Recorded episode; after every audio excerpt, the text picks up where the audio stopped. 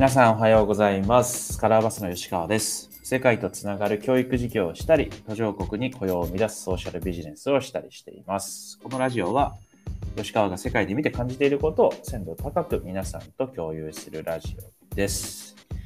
本日のテーマはストライキでいきたいと思います。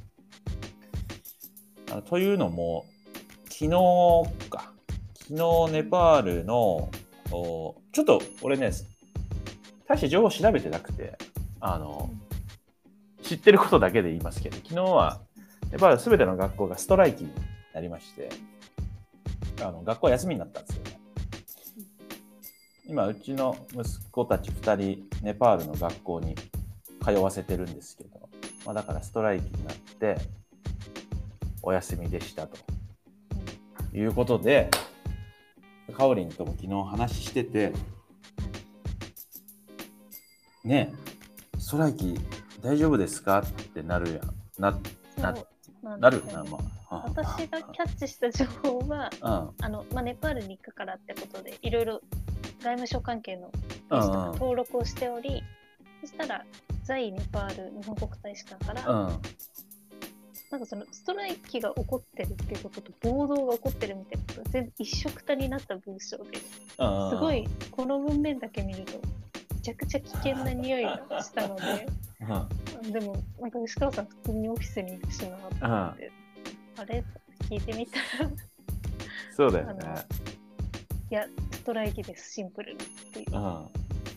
そうなんだよね。だから、いや、ここはいろいろな角度で話ができるかもしれないんだけど、まあ、俺がもうこいい悪い別としてね、いろんな角度であるけど、あ、学校ストライキで休みなんだ、うん。仕事行こうみたいな感じだけど、あ、子供家におるなとか、なんか、そういう感じですよね。まあ、そうんそれぐらい、なんか、あ、今日あのラーメン屋休みなんや、ぐらいな、あの、感じなんですよ。あの、ただ、もう、ケースによるし、大きさにもね、どういうストライキかにもよるけど、でも、その、だからその学校だけだったのかな、どこまでのストライキなのかちょっとわかんないんだけど、昨日の感じでいくと、その、学校、ちょっとどういうストライキか俺も分かってないけど、例えば、先生の待遇が低くて、それを政府に訴えたいって思った時に、一先生が学校に、あ政府に行っても話聞いてくれないから、あんまりね。うんじゃあみんなでこれは大ごとにしようというので、まあ、暴動を起こすんじゃなくて、働くことを拒否するっていうの、うんそうストップして、一斉に休みますよ。うんそしたら困困るよね、政府は。その子供たち学校行けない。だから話を聞こうみたいな話になるけど、だからそのためのストライキっていう。だからあんまそ、そもそもストライキが危険っていうのにイコールなわけでもないし、ね。うん。だから、なんていうかさ、これって捉え方、まあ、もっとね、事実をちゃんとキャッチしないといけないけど、出発点としてその偏見を持ってストライキの情報に向き合っちゃうと、なんか過激な人が暴動を起こしてて危ないみたいにななりがちなのかなと思った。でも一方で、例えばだけど社会的な弱者とか、その、なんか既得権益に虐げられてる人とか、うんそういう人の方がストライキを起こしてるとも言えると思うのね。なぜならね。それしかその社会に声を出す手段がないかもしれないからね。だからなんかストライキっていう時にはなんかもうちょっと冷静に誰が何を伝えたいのかっていうのをあのうん考えてみるのもいいのかなとは思っていますね。なんかすごい思い出したことがあって、うん。私もともとその平和活動系の団うんうんうん体出身なんですけど、高校時代の時に、まあ、その結構労働組合の人って、そういう運動にこう応援してくださる方が多かったので、うん。あのメーデーとかはいはいはい。労働大会みたいなところに出かけていって署名を集めることがあったんですけど、なるほどね。もの、大きいもの、まあ、代々木公園とかで大きいものだと、まあ、機動隊が結構配備されており、うんうんその合間を制服着た小柄な女子、すり抜けていくみたいな、うん。なるほどシュね。ールな絵があったんですけど、あの時も、なんか行くだけで本当にまるで危険なことがそこで行われてなんか本当、なんか暴動起こるんじゃないかぐらいの警戒具合にすごい違和感を覚えたそれを多分遠巻きに見てる人は、そうだよねうん。そこで危ないこと起こってんのってなるでしょうし、そうだよね。なんかそういうメッセージがどんどんどんどん危険だみたいな方にうん走っていっちゃうのって、ななんだかなみたいなそうだよねね。だから、いや俺も今こうイメージしながら考えてるけど、例えば基本的な構造が、その市民団体と政府っていうものだとしたときに、政府からすると、例えば痛いとこ疲れるとか、うん。その本質的に正しいことだけど、大人の事情でこうしてるみたいなこととかをさ、そっとしといてほしいと思うかもしれない。そうですね。あ の時にそうそう。うん。彼らは危険なんだ。彼らは危ないんだっていうのを多くの人に先手を打ってあの、うん知らしめるみたいなことを してるとしたらなんかそういう対応するかもしれないね。危ないみたいな、うん、過激派で。うんみたいな。でも実際は全然過激なんじゃないんだけど過激って思われて世論の形成をこうコントロールするみたいな。ちょっとメディア戦略みたいな。なそういうのもあるのかもしれないね。うん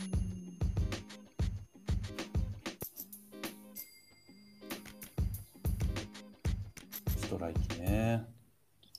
なんかこれもよく知らないけど昔の日本の方がそういうのあったんだよね多分。まあ、あれですよね、労東大の構想とかもそうそうそう。ね。大学やってなかったわけでしょだって、うんこうまあ、それは暴動とかもあったのかもしれないけど。でもなんか、なくななんか良くも悪くも日本の民主主義ってみたいに言われるけど、なんかそういう、なんだろうね、刀狩りされちゃってる感じ？なのかな なんか、なんかその、デモとか、その、要は民主的な、その意思表明の仕方を何も身につけてないかもしれない。みたいな。とにかく穏便にっていう。ねえ。とか、なんかニュースを見たり、なんかを聞いたりはするけど、うん。それに参加するっていうことがさ、なんか、なん。もないよ、ないのか確かにそういうのってちらほらありますよね。スリランカの。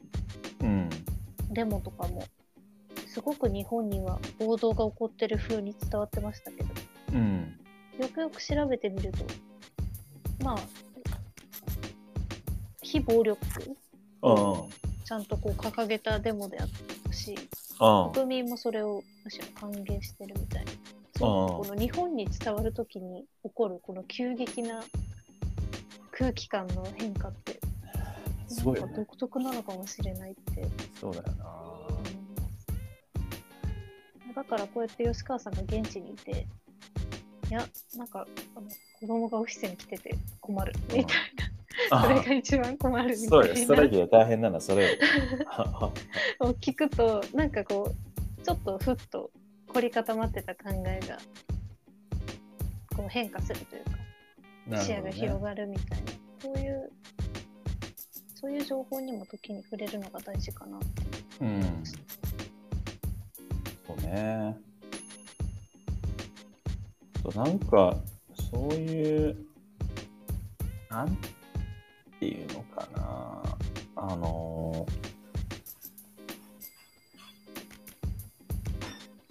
みんな、ななんだ、これから、なんか活動に参加したいっていうか、参加することの人間的なつながりとか、なんか刺激ってなんか俺あるような気がしてて、それは別になんか地元のサッカーチームを応援しに行くでもいいかもしれないんだけど、何かにその集団として熱狂するみたいなことって、なんか大事っていうか、アドレナリン的にもそこに、なんていうのかな、引っ張られるっていうか、うんでそれが、まあ何でもいいっていうか、人は何かを見つけて生きていくんだと思うんですよ。でその時に、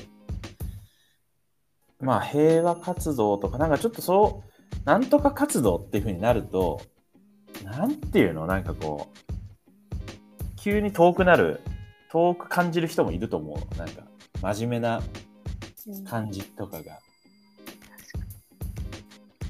でも、なんか人はそういうのを求めているし、本当は関わりたいんだけど、なんていうの、その、入りやすかったり、入りにくかったりとか、にその先に形成されたチームが熱狂的すぎると入りにくくなったりとか、なんかこの辺のものがあるのかなって思った時に、今のその日本でのその SDGs とか、その途上国支援の文脈って、なんか過激になりすぎないし、なんか、ちょうどいい。確かに一体感はあるしそうそう。れを支持してますってこと。そうそう。なるほど。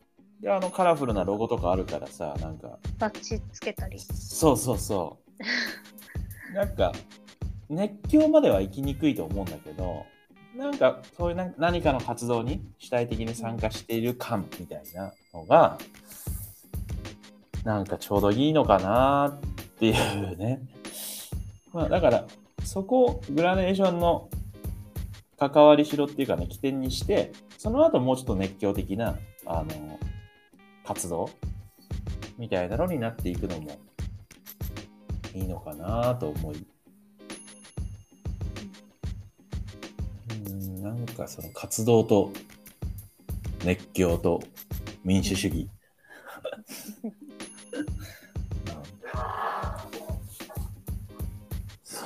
な。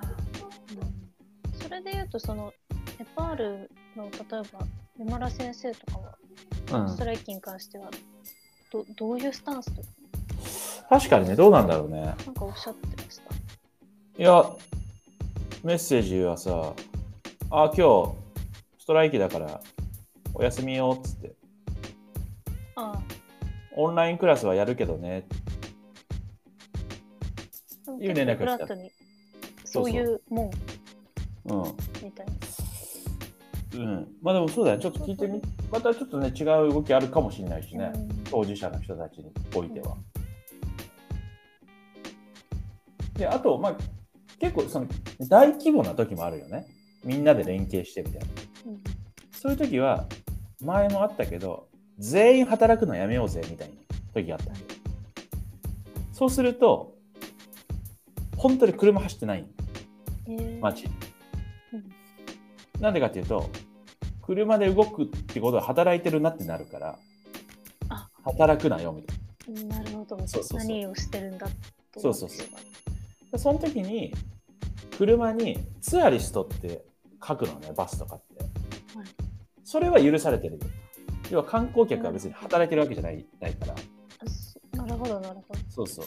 だからそこもなんか全部が危険なんじゃなくて、その一斉に働くっていうことはやめよう。ただツアリストは例外にしようっていうこともあった。うんまあレンタカー借りにくかったりとか、なんかそうそういうのあるけどね。閉まっちゃってて。うん。まあでもちょっとビマラ先生にも聞いてみよう。うん。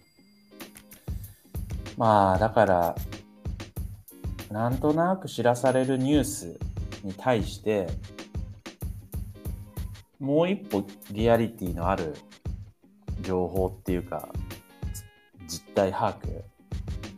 これ、これはマストですね。その、この時代に。情報を得やすくなった時代だからこそ、そのリアルなことを自分で確認するとことが大事なんでしょうね。